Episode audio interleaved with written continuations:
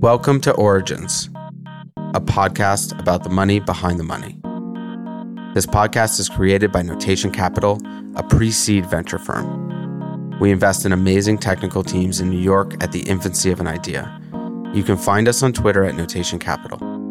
This season is sponsored by our friends at Silicon Valley Bank, a member of the FDIC. SVB is the bank of the world's most innovative companies and their investors with a dedicated practice for emerging managers. Learn more about Silicon Valley Bank services at svb.com. Aaron Gershenberg is a founder of Silicon Valley Bank's fund of funds and direct investment group, SVB Capital, where he's invested in some of the most well respected VC firms in the world.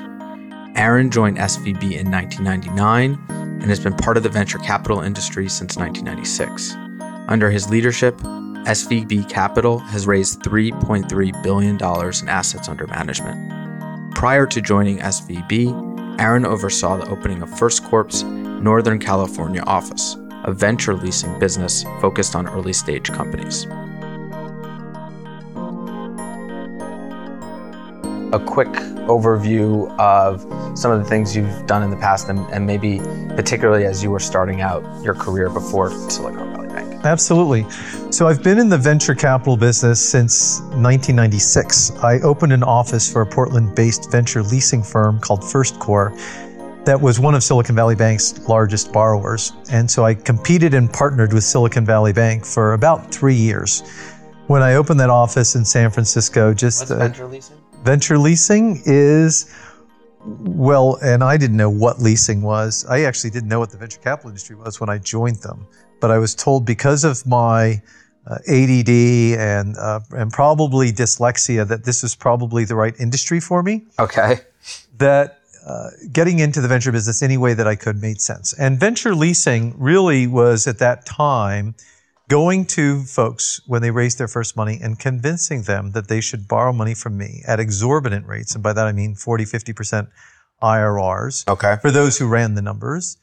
Uh, and convincing them that that money was far cheaper than using uh, venture venture dollars, right. which they'd given up ownership for that they'd never get back. Got so it. it was saying, hey, let us finance those tables and chairs and use your dollars to hire people or you know hire PR firms or marketing or whatever you needed. That makes sense. And just get a little bit more runway so that, That you get a higher valuation. Would that be equivalent to something a venture debt product today? it's similar. It was more based around the at that point servers and computers and things Right. that had some sort of residual value. Right. And the way we approached it, which was different than the bank, because banks uh, have the deposits that are also a source of collateral. Now, that goes down over time, and people are always like, "Why are we borrowing money from you when you're using?" You know, we're basically you're lending us our money, but the, the reality is firms like Silicon Valley Bank actually do give you more runway. What the bank does with entrepreneurs is it assesses the risk that you'll be able to raise another round. Right. And so, with the right with the right entrepreneurs, with the right business models, and and and and focus with the right investors, one can manage that risk well. And the bank has done a phenomenal job doing that. And when I uh, uh, joined the bank back in April of 1999, people were very concerned about the business model of the bank. They thought it was one of the biggest shorts out there, and those shorts have lost a lot of money over the last number of years. Silicon Valley Bank has been public since. Uh, it, 1986. Okay. Got so, it. uh, Got it. Was founded in 1983 over a card game uh, with some folks who were very frustrated that the Wells Fargo's and the B of A's and other large banks weren't interested in engaging Right. with entrepreneurs. They wanted to see three years of profitable operating history before they would invest the resources to open up accounts for businesses. Right. So SVB was started back in those days really to be a place you could have deposit accounts and accounts receivable financing. Today, the breadth of products and services competes with every bank on the planet Right. Across different, you know, you know, So you you spent three years in the um, uh, what do you say venture leasing? that was venture leasing, Right. first core, uh, in the late '90s, Mm-hmm. uh, uh, competing with Silicon Valley. SVB, which you eventually joined. So how did they win you over? Well, actually, I liken it to being in a sailboat race. So I so I went to high school, college, graduate school on the East Coast, and I and I learned how to race sailboats late in life in my in my early twenties, relative to I think others who grew up, you know, kind of from the time they could walk, right. you know, sailing. But what I did know from sailboat racing was when you're at the back of the fleet, and, and it's all the boats surrounding the marks, you can see what the lead boat is doing well and some of the things they could be doing better. And even though they're winning the race, you want to be on that that boat and contribute right. to that winning right. winning strategy. And Silicon Valley Bank was clearly, other than venture capital firms, but uh, on the debt side was by far the best uh, boat rounding all the marks first. And I wanted to be on that boat. Yep. So I joined Greg Becker, who's our CEO, and working with uh, two other colleagues, a guy who subsequently left the bank, Jim Maynard, and Doug Hamilton, who is still here. We, we raised our first fund of funds and our first direct investment fund. And the, the history of that was back in 1995, our former chairman, Harry Kellogg, had come up with the idea of putting in $100,000 to firms where mm. we had relationships, wanted to deepen those relationships. And as we opened up offices around the country, uh, we would invest in those, those firms as well. And that worked out extremely well for us uh, starting in 95. So when I joined the bank, we had a great track record, but funds were growing larger. And it, right. as you remember, $100 million, $100 billion flowed into the industry in 2000. Right. And that's because the returns were so phenomenal for the late 90s. And our track record was phenomenal as well. Those firms, as they grew from 100 million to 500 million, the minimum check size was five to 10 million dollars, not 100 to 200,000 dollars. So right we realized that we had to have a fund of funds in order to invest in these right. funds. Were the were the were these initial investments uh, just personal investments from the this was from the, bank's balance sheet. Firm? This was off until okay, was we came up with the idea of raising a fund of funds and a direct Got investment it. fund. These were the bank's balance sheet. Got it. Um, could you and and what were some of the first firms that you that you ended up working or that you initially worked with? Well, one of the the more interesting firms that we committed to is Crosspoint Ventures, okay. and I remember back then John Mumford said, "We'll never see another billion dollar IPO." And he had actually closed on a billion dollar fund and wired back all the money and canceled all of the commitments that wow. his LPs had made at that time. Wow. So there were a lot of articles. Uh, this was back in 2000. So there were a lot of articles that were written back then that talked about how the industry had evolved into an asset management industry right. where the motivation of the investors were management fees. And this seems, it seems you can find those articles in the 70s. You can find them in the 80s. You can find them in the 90s. You could find them today. in the 2000s and you can find them today. Right. And so this is an industry that's constantly being written off and it's constantly being described as everything that is material has been invented and there hasn't been any real investable ideas, you know, in a long time. Right. Which can constantly is is being disproved. Right. And from my own perspective, this there's never been a more exciting time than today to be investing in the innovation economy. What originally, when you joined SVB um, to formalize the fund investing business, um, what uh, how old were you at the time? Maybe in your 30s? So, I mean, what initially got you excited I was about born doing? in 62. Uh, you know, I'm 55 today. So in 2000, I was 38 years old. What uh, and what were the things that got you really excited about doing that business early on? So were there was there a concept of fun? There must have been fun to fun. Yeah. So then, we yeah. there were not that well I guess there were a number of fund to funds out there. And I just, I knew that we had unique relationships mm. Uh, that we could, as, as, as right. driving value to the venture capital firms. From the inception, I knew that building relationships with limited partners was absolutely critical to the future success of SVB. And if you looked at that time, SVB had built a very, very unique relationship with both founders and CEOs as well as general partners, but had done nothing and didn't even understand LPs mm. and the basis for them making commitments and how they viewed the industry. Mm. And that is the source of the capital that drives the industry. Right. And so I, I just, I knew that if you think about the flow of capital, if we figured out a way to build a value proposition for LPs and kept SVB at the middle, non-competitive with GPs, non-competitive with founders and CEOs and Right. CFOs, uh, and a unique value proposition to LPs that would even that would strengthen the bank's position in the innovation economy even more. How did you approach and think about and go about go about raising that first fund of funds? So that first fund of funds, one of the challenges was the regulatory environment. And there's a woman named Catherine No at the time who was our general counsel. And she helped us navigate some very, very difficult waters around getting that. Particularly getting for a that done. bank. For a bank. Got it. So we found the regula- we found the regulatory, uh, you know, approvals and, and got that, got that set up. And this was in 2000 before the dot com bubble burst, Right. before the telecom bubble burst. a Thank God, because we would have never gotten it raised if it had happened any uh, any later. So it was early 2000. We really it. started it end of end of 99 and going into 2000. And so that that fundraising was really passing the hat with CEOs and uh, CFOs and uh, other entrepreneurs who had known the bank and were very very successful. We had a strategic partnership with UOB out of Singapore. They were an investor. Aozora Bank out of Japan was an investor. We had a, uh, a Swiss uh, a Swiss hedge fund that was an investor, RMF, uh, that subsequently sold to Partners Group. So we we really we really got lucky, I would say, um, which which is something that repeats itself over the over the cycles.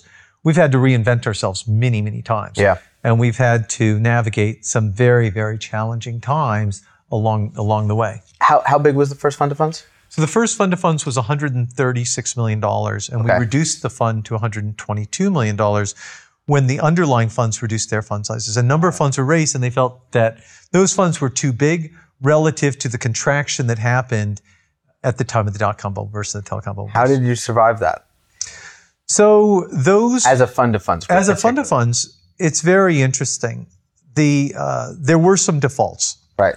And one of the first creative things we did was to the individuals who were getting hit with AMT tax issues, we said rather than default and lose your capital that you've that you've contributed to the funds, why not donate this interest to Amherst College, Pepperdine University, University of Hawaii, and get the benefit of that donation, and they'll step in your shoes.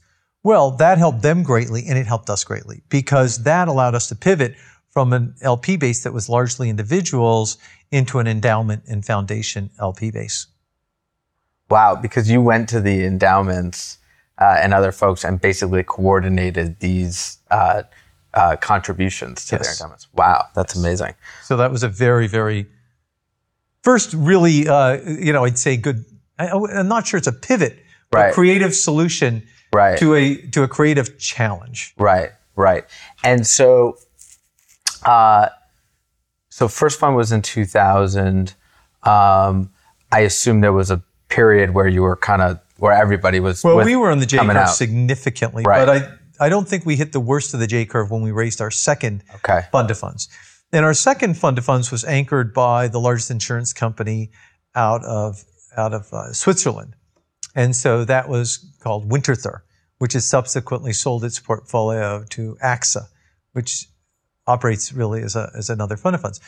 So with Winterthur coming in as an anchor and bringing in some family offices and some endowments and foundations, we were able to raise our second fund of funds. Yep. And then we continued down that path with our third fund of funds.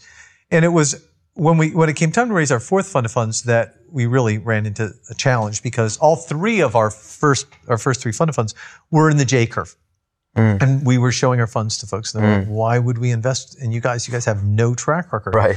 Even So- even on fund four. On Fund 4, Wow. we still didn't have a track record. So what we did, this is about 06, 07, is we took the portfolios, the companies, underlying port- companies of all the funds that we'd committed to, and using Monte Carlo analysis, crystal ball, we did projections based on revenues, margins, hmm. growth rates on how those funds would likely perform. Hmm. And that was the basis of the track record that, that we hmm. used. Now, fund of funds uh, are some of the most expensive capital out there. And I think that for many that are out raising funds, they think of fund of funds as, a, as an early source of capital, whereas I would think of fund of funds as really a later hmm. source of capital because the cost of capital is so much higher. And the reason that is, is because there's another layer of fees. Hmm. And some LPs won't have anything to do with fund of funds because they're very fee driven. They don't understand the value that a fund of funds brings forward. And clearly, a fund of funds has got to outperform because there's, that's Right. the only way they can justify Right. those additional fees. So you're saying that for the average VC or newer, you know, emerging manager, um, working with fund of funds is actually pretty difficult just because the the the return expectations have to be so much higher because they're taking fees as well. Exactly. Okay. Um, what gets you excited about certain managers or firms? And um, I'd be curious to hear maybe how that evaluation has evolved as over the last couple decades that you're doing this. So let me let me just describe how our how our fund has evolved in terms of Sure. the construction, and then then I think that'll also help me answer specifically the managers that I that I get excited about. When we when we first invested our first fund of funds, it really was not analytically quantitatively driven. It was who had the best names out there, and we we did some first time funds and some second time funds, Yep. but had Names as in Luminaries. the perception of hot companies. you, you would ask, okay, who are the best firms out there? Right. And those were pretty much the funds on the front of everybody's, Right. you know, minds. And that was Kleiner, Sequoia, folks like that. Exactly. Yeah. And so, Benchmark. but there was Greylock. more like 30 funds, not 15. Right. Whereas 90% of our fund today is concentrated in 15 names. Mm. And what we are looking to deliver to RLPs, and I think we do an extremely good job of it, is the right time, stage, sector, and geographic diversification. We, that's nowhere in our first PPM. Right. So, uh, in, in a concentrated portfolio, that is nowhere in our first PPM. These are things that we've learned and we've back Right. tested. And when we've looked at our portfolio, where is fund, where has value been generated? It's been funds with, with concentrated portfolios themselves, with ownership positions in companies that have fund returning outcomes. Now, there's a lot of investors who are comfortable with two to three x net returns mm-hmm. and you know double digit, so 10 to 20 percent net IRRs mm-hmm. relative to what what they're getting. Mm-hmm. But our conviction has to be in the you know those funds that'll generate three x net returns. And in those funds, we typically see if they're investing in seed and Series A, 40 to 50 percent of the capital gets written off. Right. In our own direct fund, we believe between 35 and 40% of the capital will get written off. And another 20% of the capital will be a return of capital. Right. And so it's about 40% of the capital, which generates, you know, two to three X. And that's, again, another 30, 30%. It's only 10%, which is really driving Right. what gets you to 3x and potentially 5x and greater. And Right. we've back tested this and looked at different funds as well. And so a lot of it defaults to those models that have that characteristic. And folks come in and say, oh, our loss rates are low. And we say, well, that's great, but we don't think that's sustainable through different environments. But getting back to that, that portfolio construction, finding that right time, stage, sector, and geographic diversification, our fund of funds is 80% US, 20% rest of world. About 20% is in the life sciences. We like 60% of the, fir- the you know the, the first dollars into a company are in the Series A or earlier. And that's what creates that's the risk taking. Now, Yep. people say isn't that risky given, you know, that it takes these large outcomes to generate it? But if you have the right diversification with the right managers, Right. it ends up being less risky. The other thing is brand matters in this business. And I don't think that's intuitive. I think that brand matters because it takes 10 years for a company to reach, usually. Now, there's exceptions to every rule, but generally about 10 years to become of scale and growth Yep. uh, and bus- you know, business stability to justify a billion dollar valuation and north of that. And, and, you know, sometimes a couple more years or more to exit at those types of valuations the the board members, those that came in at the Series A and helped that company, those are real luminaries in our industry. Those are the the GPs at the firms that we want to back because when they invest in a company, there's a line out the door, if not around the block, of investors who want to invest in that company. Mm-hmm. So you've de-risked future fundraising for that company. They've also demonstrated that they can help recruit. They can help recruit the talent. They know where to go. Right. And that talent knows that if they're investing in that company, chances are that it's going to be a, a good company. So it's easier to recruit. You're de- de-risking that. When it comes time to do business development deals, they know who the right people are to talk with at the right corporations Right. to structure those deals. So you've de-risked your your uh, your business development, and then when it comes time to exit, they also uh, know who either the right the right bankers are, the right acquirers are, and how to Yep. you know create the competition to get the highest valuations, uh, or taking a company company public. Yep. They know the right time and, and where to focus on the right things. And so there's a lot of reasons why success um, creates success in our in our industry. That's Yep. not to say that there aren't you know funds that uh, come on you know come on the scene and end up doing incredibly well. So my, my understanding is that typically uh, y- you're you're not investing in fund one, fund twos. I mean, you're investing in brands that are built that are you know three, four, five, six, seven. That's the majority of our portfolio. Right. We try to add a name or two every okay. Portfolio. The challenge at SVB is that we don't want to compete with anyone. We don't want to compete with the GPs. We don't want to uh, compete with um, with LPs. Right. You know, our private equity services group banks a huge number of fund to funds. We want to have a very unique value proposition, and we don't want the capital that we have to distort the industry as well. Right. And so we're trying to be more value added to our GPs. We're trying to be an extension of our LPs team to drive more value to them. And so that's that's one of the unique aspects of what we do. As far as first time funds, um, we've done Ashmeet Sidana, uh, who is Engineering Capital, who spun out of Foundation Capital and is focused on the enterprise. And uh, you know, uh, is a sole GP fund, thirty million dollars. Yep. We've done Tim Connors, who was at Sequoia and at USVP, and did Guidewire there, fund returning outcome for them, and Runs Pivot uh, North. Pivot North, Right. exactly. Right. Uh, just you know, an incredible uh, mind. Uh, we've done the first fund at Felicis, which has been a tremendous success, and Aydin is building a very, very nice team and a, and a, and, a, and, and arguably, a, you know, one of the you know excellent opportunities to be one of the top ten names, Yeah. if not already, in terms Yeah. of how. But he's evolved. You know, his first funds would have 80, 90 companies, and he's concentrating his strategy. And so this is something where everybody lear- learns and, and evolves along the way. Right. And one of the, the more successful funds we've invested in is Ribbit Capital with Mickey Malka in, the fintech space, which makes sense as, a, as an organization like ours. Yep. That's something that we know well. Yep. And, and, uh, and Mickey's done an incredible job there. So we have backed first time funds, and it's worked out very well for us. Often it sounds like those are they're first time funds, but generally speaking, managers you know pretty well, maybe worked with in the past, or no, or maybe some of those folks just walked in and you were. I would say know, it's more it's it's it's a lot of gut because Right. you don't have the ability to analyze track records. But Right. for us, it- you know, looking at those managers, looking at something in their background, which is on strategy. Mm-hmm. So the the area that they're looking to raise the fund around, which when you look at their fund construction model in terms of ownership and dollars in, something they've done in their past, either as a founder or as an investor, that would be a fund returning outcome. So if someone has something that's, you know, returns $50 million and they want to go out and raise $100 million, that just doesn't fit with Right. how we see the industry. And we do see uh, first and second time funds raising far more capital than they should, and others who've had early success who aren't driven by the desire, I would say, because there's a way that you get sucked into. Well, in order to be taken seriously, we have to have a $200 million fund or a $300 million fund Right. or a $500 million Right. fund.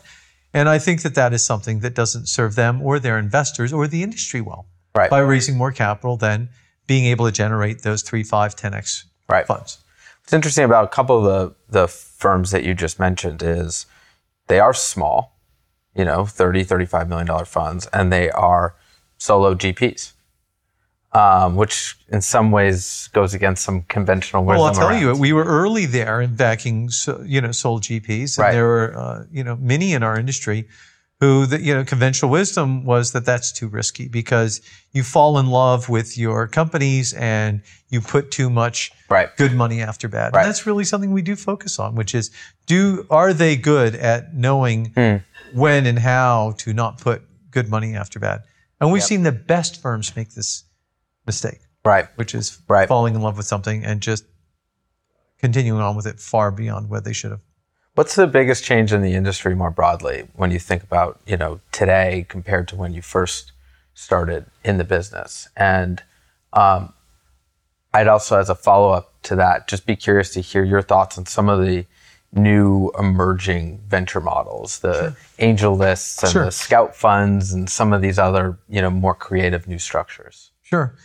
So for me, the breadth of opportunity is far greater today than it ever was before. Right. The pace of innovation is far greater. The disruption is far greater. The understanding of our industry and being an entrepreneur and and how it's been popularized with Silicon Valley, the TV show, and Shark Yeah. Tank, and Yeah. all of the, the the hacks and all of the business plan competitions is phenomenal. And so you just know if you've been in the business for a while, the best is yet to come. Hmm. You don't know when. And I love the way Singularity University talks about exponential thinking. That us as humans, we think in linear terms. Yeah. We think about how many steps it takes, you know, to get to the kitchen, you know, and let's call it 30 steps. But uh, 30 exponential steps are going around the planet 27 times. So Right. we just can't wrap our heads around where we are on that exponential curve and the peaks and valleys that we're going to hit along that path, right? So what we tell our investors is that you have to build into a venture position over eight to 10 years and you have to have the fortitude to stick with it, not trying to time it, not saying now's the, the right time to lean in or the wrong time, but build into that position. And so that's really where we look to help our investors and then, you know, coach them on rifle shots that they would take along the way. As far as the different different models that have uh, that that come along, I think it's good that there's uh, there's capital available for seed investing, and I think that that's something that's that's healthy for the industry. I think that when it comes time to scale to scale companies, you're going to need the Series A investors that are going to be on the board that are going to help when you as a as a founder or as a CEO are going to try to recruit the right teams or help a company pivot. Um, I, I just I don't think that that th- there's exceptions to every rule, no question about it. So I don't see the brand name firms going away, and I do see you know some of those being disrupted. Um, it seems as though the the let's say the top 10 you know branded firms in the industry it seems as though that list is actually changing more rapidly than it Yeah. did in the past yeah, I would say so. you know in the 70s and 80s and 90s it was generally the same small list of firms now you have firms like you know Andreessen and First Round and Social Capital and a bunch of others that didn't even exist 10 years ago and are, you know, at least for founders considered, you know, top tier firms. Um, how do you think about that, uh, that evolution? And do you in fact think that, um, you know, maybe building a top tier firm, you can do that quicker than maybe you could 10, 20, 30 years ago? So that's a that's a that's a challenging question because when I got into the business, there were probably 40, 40 Right. firms Total. that were on people's short list. Right. And it really wasn't as concentrated as it is today. Right. And so funds like Sequoia and Benchmark and Accel, which have had incredible funds, Yeah. you know, 15, 20x funds Yeah. in recent memory, not, Right. you know, back in the 90s. Those, those other funds, when you go to a, a larger list back in the 90s, had, you know, 20, 30x funds. They were smaller funds, but Mm. they had just incredible outcomes, uh, you know, in those days. As in funds that were uh, like maybe 30, number 30 on the list or 20 on the list had Just amazing. that- right. They had incredible, incredible returns. And then too much capital came into the industry. It drove the cost of capital down to Yep. the point where it was almost negative. And you see this where firms are almost penalized for not being active. And how come you don't have a bet in the sharing economy? How come you don't have a bet in the, uh, you know, in the in the drone space or in the you know the VR space? Uh, so there there ends up at points where there's just so much capital trying to get into the industry. So one of the biggest challenges I think as an industry today is some of the really large funds, uh, LPs, who want to invest directly. And so they're driving up valuations. And then you have the crossover investors, the public, you know, the Fidelities and the Vanguards and the T. Rowes and others yep. Who are trying to have ownership because they can't buy that ownership once the company is public. And so, in a way, it's good because it allows these companies to operate privately longer and, and continue to solidify, you know, their their uh, their the predictiveness, predictability of their profitability and their revenues. Um, so there's you know there's trade offs there, and one of the more the newer newer uh, elements is just how much corporations are focused on the innovation economy and how Right. many new corporate uh, venture funds are being formed and how they are investing in funds as well. So all of this capital is one of the things that worries one because that has historically, if it drives the cost of capital down too low, returns suffer. And you know, but the upside is that the diversity of opportunity continues to grow and corporations are more and more acquisitive and will only get more and more acquisitive. So So do you and there's think that trade-offs in both in, in both the Right. departments. So do you think that's areas. why that's what enables these newer firms to maybe pop up just because the opportunity is maybe greater than it was 10 or 20 years ago or at least that maybe the opportunity is more well understood like what what allows uh, you know a firm like I don't know why I'm picking you know picking social capital but you know a firm like that to very quickly ramp up and be considered maybe a you know a very good firm um, you know what what shortens that cycle maybe today that that that didn't exist 10 years ago I think that when you look at a fund like Social Capital, and I've seen this with Joe Lonsdale and to Right. a degree Mickey Malka and and others, who in in the area that they're focused on have become luminaries. And so Chamath, you know, with his with his Facebook network and the amount Mm. of capital that he was putting up personally for a lot of LPs, and myself included, it's all about figuring out do you have the right alignment of interest with Right. your investors, and have you sorted out all the conflicts of interest? And from our inception here at SVB, that's been the first question we get. Like, how do you operate an equity uh, operation within a bank? One is very, you know, risk adverse, the bank, and one it's all about taking risk. And how do you mash those cultures? Right. And how do you share information? And how do you guard against conflicts of interest? Right.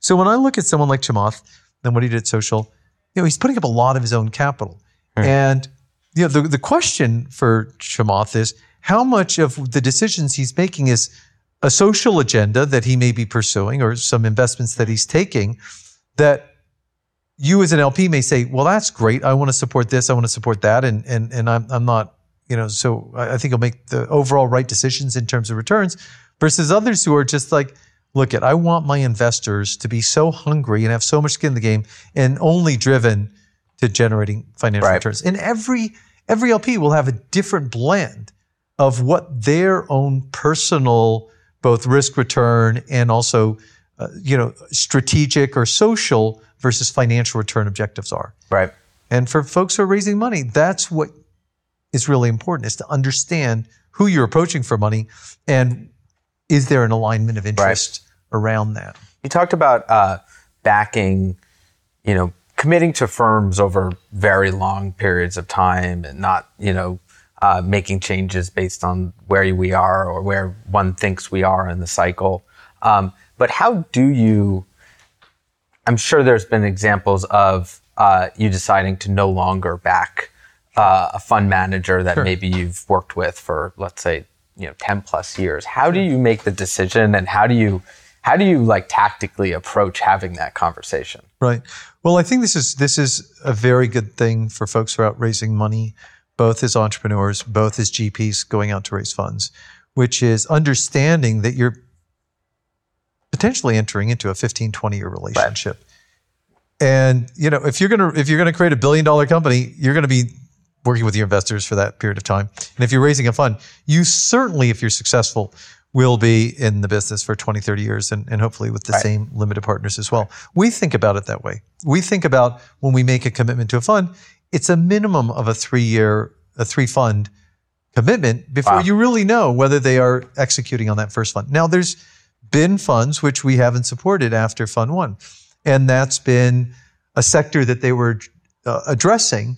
That it became very, very obvious that that was one where the the the the profile of the market opportunity wasn't significant. Hmm. So we invested in a fund that was really focused on the the, the water space, Hmm. and the early indications were that it, uh, even though it's a market that's much larger than technology, the return profile was very very different. And I'm it's done very well in terms of raising capital. In terms of returns, uh, you know, the, based on those early returns, it didn't look like it was it was going to measure up to what Right. our needs are. Right. Uh, the clean tech industry was another that on the front end looked phenomenal, but it's been really hard. Now, Right. it doesn't mean that the clean tech sector isn't one where money can be made and one shouldn't be investing, especially for social uh, social reasons, uh, strategic reasons.